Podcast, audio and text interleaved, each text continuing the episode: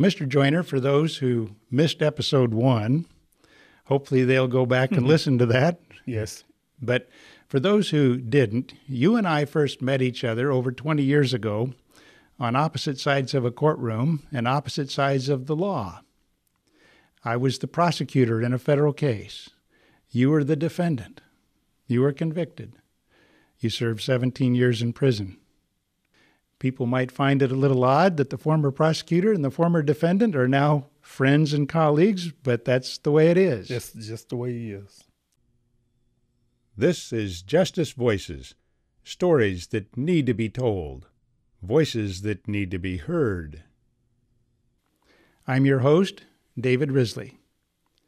I'm joined today by our guest, Leonard Joyner, who's back again after a couple of years ago when we made a recording of an interview that ended up being episode one of Justice Voices. Welcome, Mr. Joyner. Thank you. Thank you for having me. You served 17 years in prison.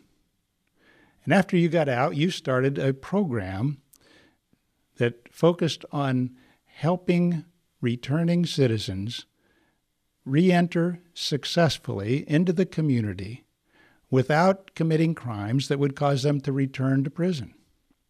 And you called that shifting into new gear, or SING for short. And in our last episode, we discussed that program. And today we'll get a little bit of an update Yes. about that. One thing that's happened since then, since that last interview, is we've agreed that you would act as co host on future episodes of this program. I'm very grateful for it. Well, I'm grateful for it too. I think we make a good team. I needed it. Well, let's talk about your work. What's happened with uh, with Sing during this time with the pandemic? Well, right now, most of the service is being done through phone call, referral. We make the referral through the phone as well. Uh, we limit on the face meeting and stuff like that. This is why I'm glad that we trying to come up, me and my, or my board member, yourself, we try and come up with a podcast so we can continue to get the message out. By that, uh, speaking of the podcast, you're talking about the future episodes of this program, right? Yes. Now, we plan to publish those on the Justice Voices website and YouTube channel and Facebook page and probably Instagram and Twitter in the future, and an audio podcast that will be available. And those will feature, among other things, stories of people who have, like you, returned from prison. And many of them are your clients, people you know, people in the federal system, people in the state system. Mm-hmm. And we want to hear their stories. We want to hear their experience. We want the public to hear what their experience was like. Now, based on your experience with working with now hundreds of returned citizens after they've been released from prison, coming back to this community, what do you see as being the most important factors that determine whether somebody successfully re enters the community without committing crimes that cause them to go back to prison and those who do return to prison? What makes the difference? Well, I think what makes the difference, you know, first of all, I must say, in order to make that change, you have to get out of prison before you physical release from prison. What do you mean by that? Well, you have to change your mindset. and You can't have a criminal thinking mind in which a lot of uh, individuals who go to prison is a think take it be a school because you're there with many other people who have committed crime and and you tr- think you're getting smarter. So everybody don't have that same mentality for is I want to change when I get out. Some come out thinking, "Oh, I learned my lesson. I learned how to be slicker than I was the first time. I'd be more caution." But that's not the case. But so what I really mean, you have to change your way of thinking because you can come out here keep thinking you can do the same thing and expect a different result. It just don't work that way. You land, find yourself back into prison. And Illinois recidivism rate show that because it's very high, almost fifty percent. you said before in the first episode, and you've repeated it here, that a person has to get out of prison in their mind first before they get out of prison back on the street. Mm-hmm. How does that happen? What does it take to get somebody to have that different mindset? Well, with, with a different mindset come while you in there, placing yourself around positive people who are thinking the way you think, people who taking advantage of a second chance. Because every day is a day for you to make a difference, to change your outlook on life. It starts while you're in prison, not when you get out. So many people believe that when they get out of prison, they can turn that switch on and off. It just doesn't work like that because you have to come out here and get help. And it's good that we have a few programs, very few programs out here that help people who get out of prison. One of the key things of staying out of prison when you get out of prison is employment. Because if you got employment, you're able to get housing. Because without the employment, you can't get the housing because you got no money to pay your rent or your bills. So employment is very important to helping you to stay out. When I was in the governor's office, the Illinois governor's office, as the director of public safety policy, formerly in that position, one of the things that I emphasized was that if we are going to prevent people from going to prison in the first place or returning to prison after they get out, there have to be viable alternatives to crime. And that means that they need to be able to have decent jobs that give them a feeling of respect and causes them to be respected by others. But if there's if the only business that's thriving in a community is the drug business or the crime business, that's the business enterprising young men and women are going to go into. Yes. And unfortunately, we have people who grow up in communities where that's the case. Now, here in Springfield, people have uh, alternatives to crime. What makes the difference between those who uh, choose crime as their business and those who get other forms of employment? What makes the difference?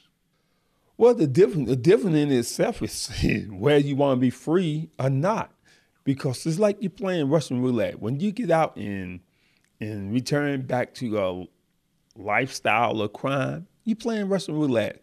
There's no way you're going to win. You're not helping your family. You, there's no real reconnection of you and your family for real. Because me, I know from past experience that if you live that lifestyle or continue to be in that lifestyle, there's only two choices. You're either going back to prison or you're going to get killed. It's just there's no other reason.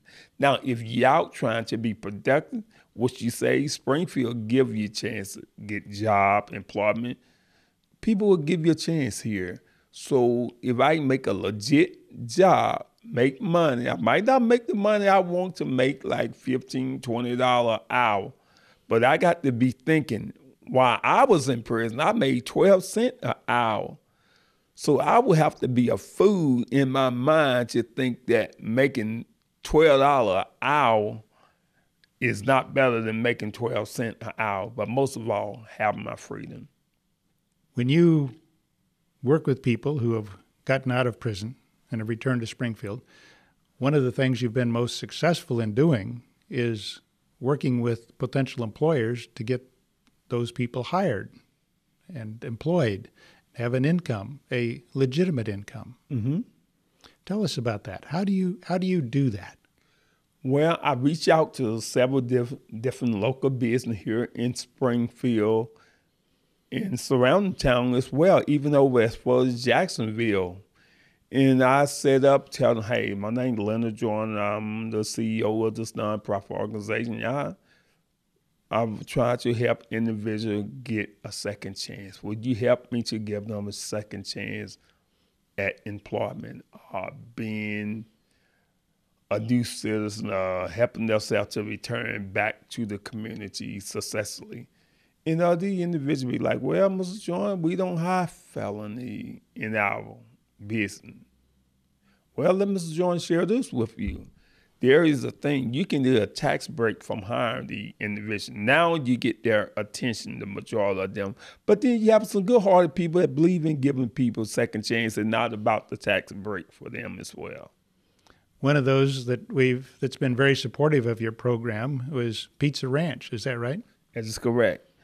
Also, uh, Green Detailing, uh, they very successful in helping me. Uh, there's, like I said, I, I work with about 40 different agencies.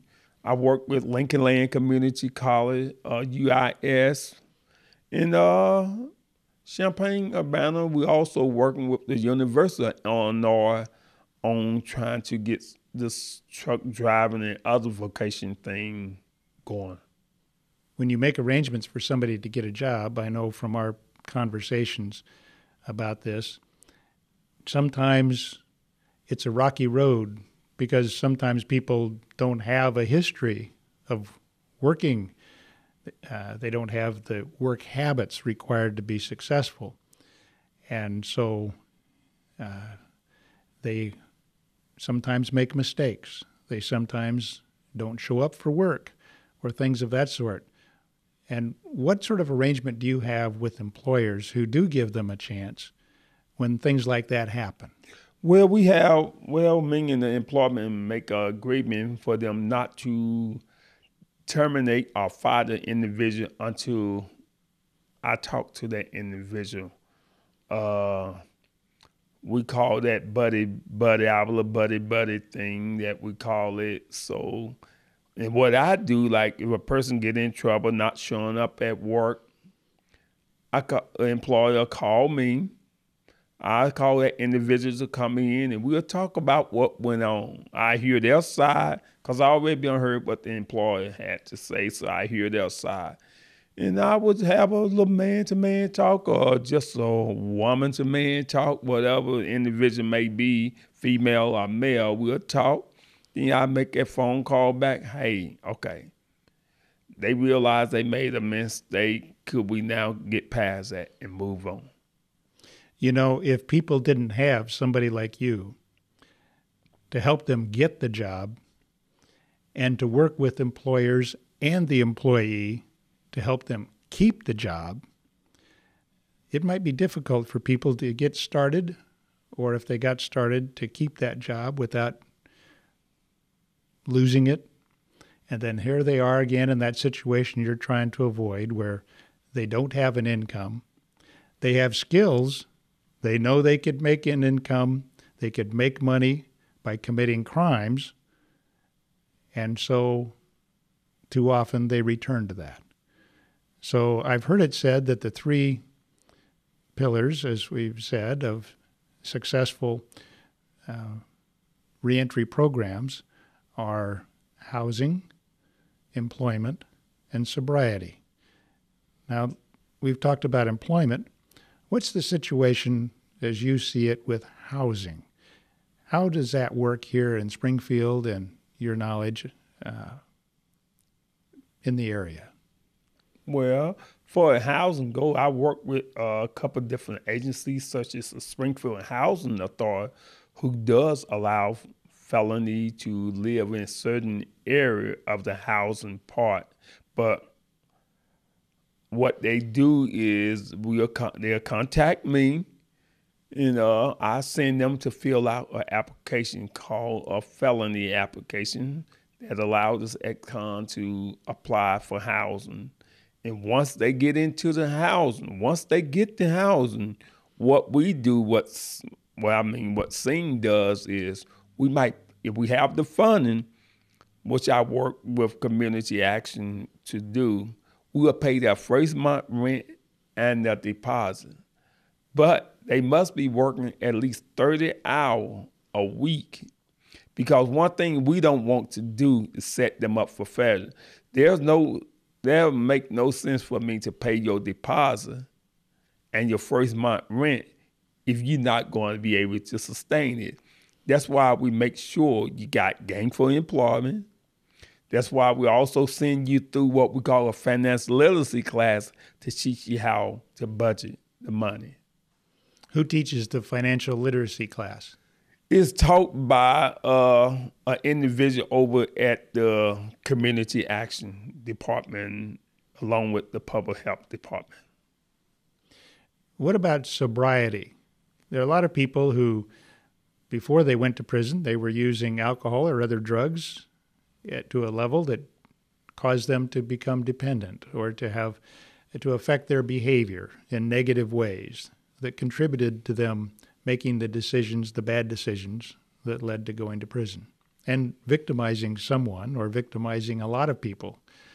Mm. Uh, now, when they get out of prison, how common is for them is it for them to have had the sort of treatment and support that they needed in prison that they don't revert back to those bad habits, that old way of life after they get out of prison?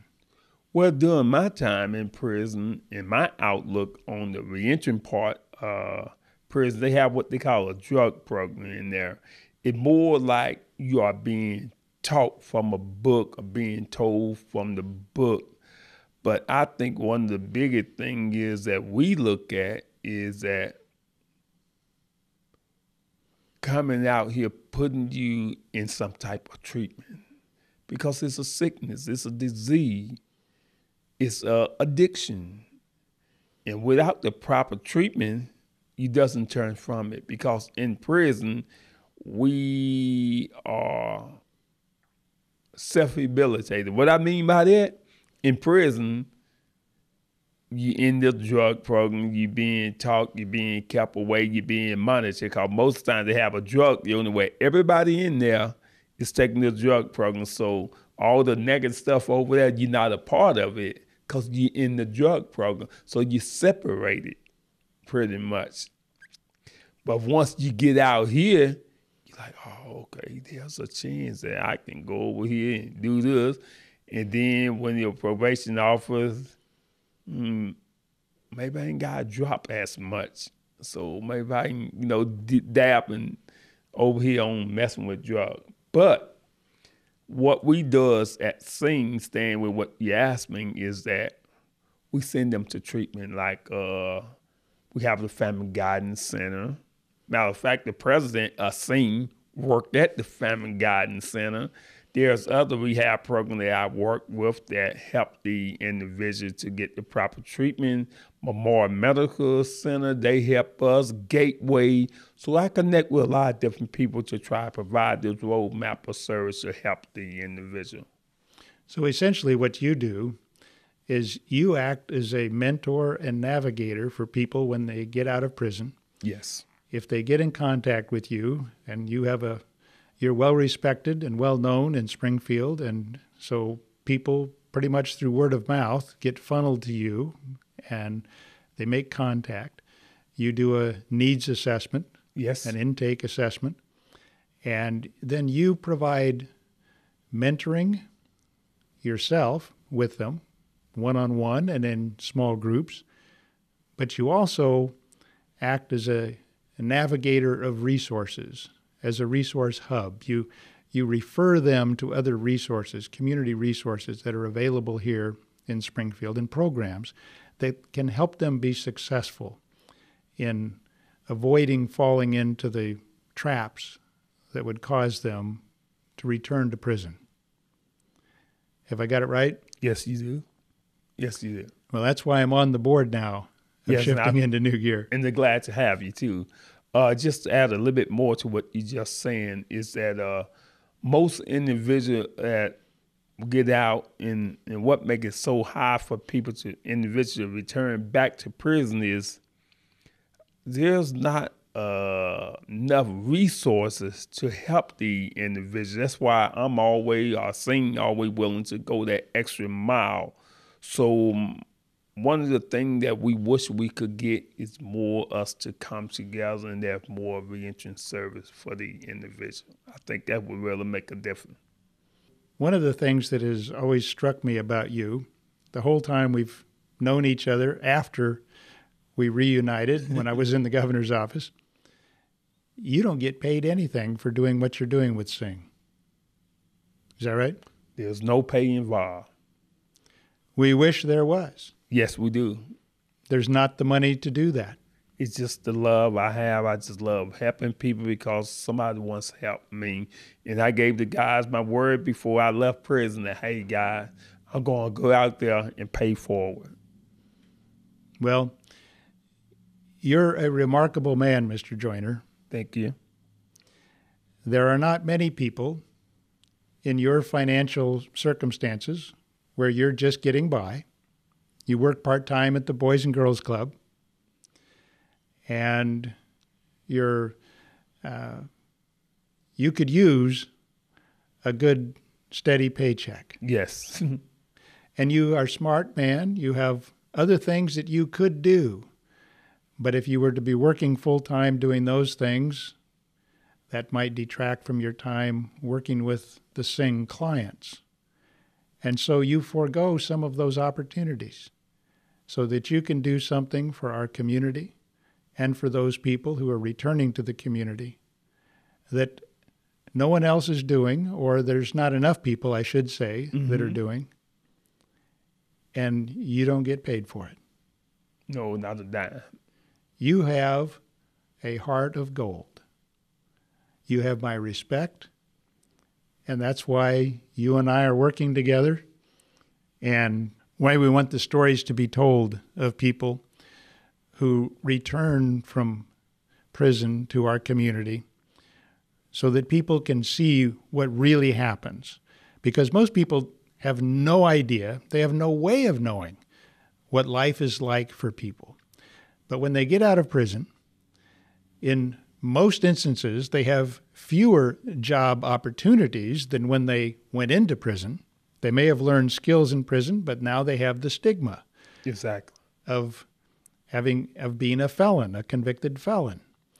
And even if as legal barriers drop for that, there's cultural and social barriers mm-hmm. to hiring people and giving them that second chance.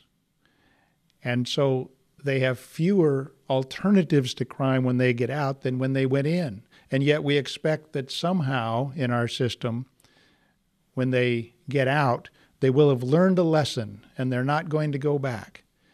One of the things I also uh, emphasized when I was in the governor's office was that we need to move in our criminal justice system from a punishment paradigm, which doesn't work, to a public safety paradigm, which is a problem solving paradigm. If we approach criminal justice from a problem solving standpoint, we may arrive at very different conclusions about how to deal with individuals, particular individuals, and how to solve the problems that they're facing and that they cause, that they create for our communities. But also, we would be able to come up with answers that would not only prevent people from returning to prison, but those same things could prevent them from going to prison in the first place. One of the last things I will tell you from a policy standpoint that we want to do in our society is to create a system where, in order to receive certain services that would prevent people from committing crimes, you have to first commit a qualifying crime. You've got to go to prison, or you're not eligible to receive those services or those benefits. We need to take the lessons that we've learned from reentry programs, successful reentry programs like what you're doing, mm-hmm. and move that up to the front end like Willie did and that he was doing working with young people. So you work with them after they get out of prison, and Willie was working with them to prevent them from going to prison in the first place. Yes. I got to tell you a Willie Joyner story. Willie, your brother, was arrested when we rounded up the Joyner family in that case and some of the uh, associates. And uh, at the beginning of the the uh, formal beginning of that uh, case, when the cases were filed in court, mm-hmm. Willie was arrested early in the morning. When the police went there to his house, thinking he'd be asleep, he was on his way out to his car when he was arrested. They asked him, Where were you going so early in the morning? It turned out he was going to go to work. I don't remember whether it was a Hardee's or a, a Burger King, Mm-hmm. but it was going to be his first day at work. Now, when he and I sat down together, because he entered into a, an agreement to cooperate with us in the investigation and prosecution of other people who are committing crimes, I asked him, Mr. Joyner, you're one of the biggest drug dealers in Springfield. How is it that Willie Joyner is going to work at a, at a Hardee's or Burger King, whichever it was? And he said, Mr. Risley, I just got tired of it. I said, What do you mean you got tired of it? And he said, Nothing was mine. And I asked him what he meant by that. And he said, Well, let's suppose that I were to be going down the highway and I had $10,000 with me of drug money on my way to Chicago to buy drugs or on my way to buy drugs someplace. And I see red lights flashing in my rearview mirror. I've got to throw that money out the window. It's not mine. But let's say I've got $100 in my pocket that I got from working at Hardee's or Burger King, and I see those same red lights. That money stays in my pocket. It's mine. I'm tired of not having anything hmm. be mine. I asked him whether he thought he'd be able to keep it up and not go back to being the Willie Joyner that was the big time drug dealer in Springfield. And he said, I don't know, but I was sure going to give it a try. Now, I don't know whether he would have or not, but it illustrates something. People age out of crime.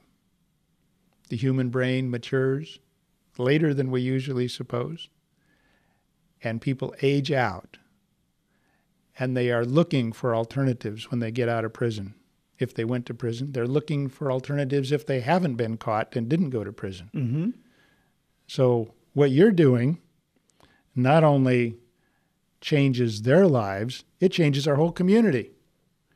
Because they're not now they're not out there doing things that victimize people and cause the sort of damage in people's lives and in our community that cause that behavior to be criminal and for which they end up going to prison.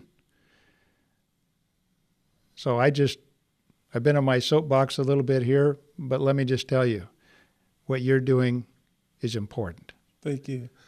Well, my, my, where I would like to leave you with this is that uh, it's a win-win. Once we allow the individuals to come back and be productive in society, it's much better for us to help them than for them to go back. If you only knew how much it costs the state to send an individual back to prison, it's a cost. But on the other hand, it's a win-win for everybody. It saves the taxpayer money. It lowers our prison population. And then we connect family back together. So it's a win-win when we allow a person to successfully enter back into the community. It's a win-win. It absolutely is. And we're going to do some episodes in the future, one of which I hope to do is on the subject of the uh, what you've talked about, the cost of prisons, running prisons, and of people returning to prison. We have a, in Illinois a, a sentence, sentencing policy advisory council commission, and they have done a study on that, and it would be good to have an episode where we talk Yes. about those things. Hopefully, we can get a guest that'll help walk us through that. I think it would be an eye opener. Thank you, Mr. Joyner. Thanks for having me. And thank you for joining us for another episode of Justice Voices, listening to stories that need to be told, voices that need to be heard. And if you haven't done so already, please hit the like button, hit the subscribe button, and spread the word. We're looking forward to more episodes of Justice Voices, and we don't want you to miss any of them.